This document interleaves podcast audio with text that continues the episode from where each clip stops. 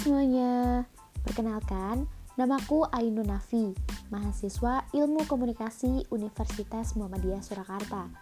Pada podcast kali ini, aku mau menjelaskan tentang manajemen media televisi yang udah aku review dari buku manajemen media massa yang ditulis oleh Fajar Junaidi. Nah, kira-kira apa aja sih pembahasannya? Jadi, buku manajemen media masa ini merupakan buku yang membahas tentang keterbukaan demokrasi pasca reformasi dan perubahan teknologi dari masa ke masa. Buku ini ternyata memberikan implikasi positif bagi media massa loh. Diawali dengan perkembangan media penyiaran di Indonesia pada tahun 1998 pasca reformasi. Media penyiaran di Indonesia mengalami lonjakan yang pesat Sistem politik yang awalnya otoriter berganti menjadi sistem politik yang lebih demokratis. Jadi, pembuka peluang bagi perkembangan media penyiaran di Indonesia. Nah, ditambah dengan adanya Undang-Undang Nomor 32 Tahun 2002 tentang penyiaran yang menjadi tonggak perubahan kebijakan pada dunia penyiaran di Indonesia. Tapi kita flashback sebentar yuk Sebenarnya di masa akhir-akhir era Orde Baru, pemerintah saat itu udah mulai membuka pintu bagi televisi swasta untuk siaran. Nah, pasti kalian juga sudah tidak asing mendengar stasiun televisi RCTI kan? Nah, RCTI merupakan stasiun televisi swasta pertama yang memberikan perubahan besar bagi dunia penyiaran di Indonesia. Setelah RCTI, kemudian disusul ada stasiun televisi SCTV, Antv, Indosiar, TPI, dan beberapa stasiun televisi lainnya. Sebelumnya, dikotomi stasiun televisi hanya ada stasiun televisi pemerintah dan stasiun televisi swasta.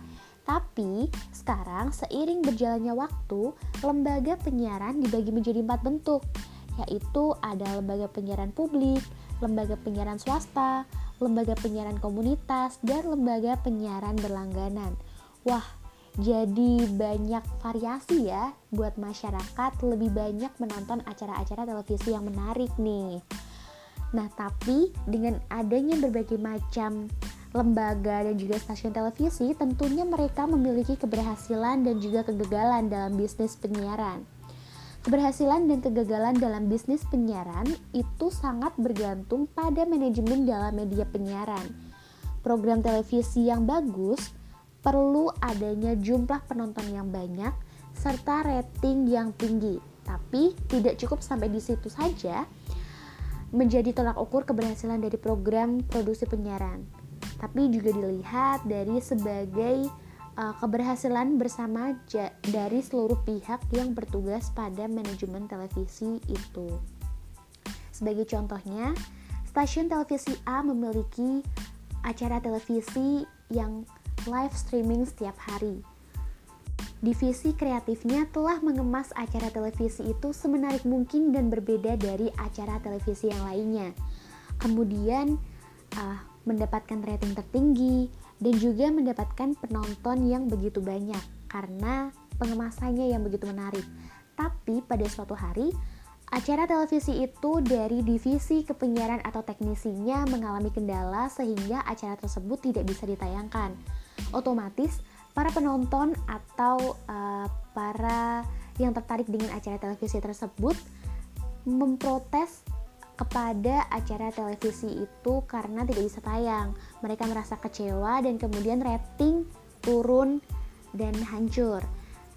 Nah, dari contoh tersebut bisa dikatakan bahwa uh, sebagaimana divisi kreatif mengemas suatu acara, Apabila divisi yang lainnya tidak begitu matang atau mengalami kendala, tentu acara keberhasilan program produksi penyiaran itu tidak sampai situ saja. Tetapi keberhasilan adalah semua dari seluruh pihak yang bertugas pada manajemen televisi tersebut. Nah, tapi semakin ingin tahu nggak sih tentang sejarah televisi itu sendiri? Kalau aku sih semakin penasaran ya, Yuk kita mundur lagi ke tahun 1923, di mana pada tahun itu televisi mulai berkembang dengan Vladimir Kazworikin, seorang pegawai di Westinghouse yang mematenkan tabung gambar televisi yang di dalamnya itu terdapat tabung ikonoskop. Kemudian, empat tahun setelahnya, Pilo Fastword mengembangkan sistem dan mematenkan tabung di sektor. Pada masa itu, orang-orang masih bereksperimen dengan bagaimana cara menyiarkan gambar. Kemudian, para peneliti independen tadi yang memberikan sumbangsi besar dalam kelahiran seluruh transmisi televisi. Kemudian di tahun uh, 1940-an pada Perang Dunia Kedua menyebabkan kebuntuan pada perkembangan televisi. Dunia televisi pada saat itu seperti stuck karena pada masa itu fokus perhatian teknologi yang digunakan itu lebih untuk berperang. Kemudian di tahun 1946, setahun setelah Perang Dunia Kedua, dunia televisi mulai bergerak kembali nih. Stasiun televisi mulai melakukan programming di siaran mereka. Kemudian di Amerika sendiri telah ada 10 stasiun televisi yang memiliki lisensi. Tapi walaupun begitu belum bisa mengalahkan radio yang mendominasi pada masa itu. Pada tahun 1965 terdapat sekitar 94% rumah tangga di Amerika yang telah memiliki pesawat televisi kemudian naik menjadi 98% di tahun 1990. Dengan separuh di antaranya memiliki lebih dari satu pesawat televisi.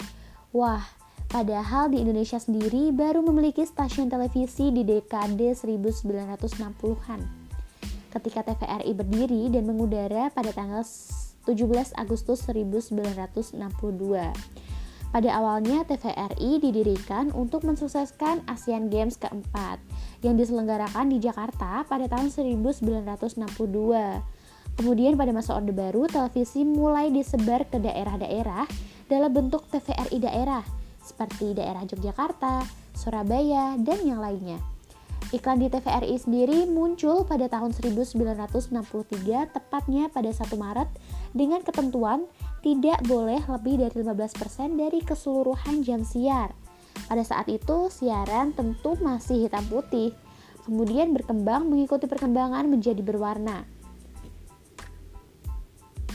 Perkembangan televisi di Indonesia mulai terlihat pada tahun 1987 ketika RCTI diizinkan untuk melakukan siaran secara terbatas hanya di Jakarta dan sekitarnya.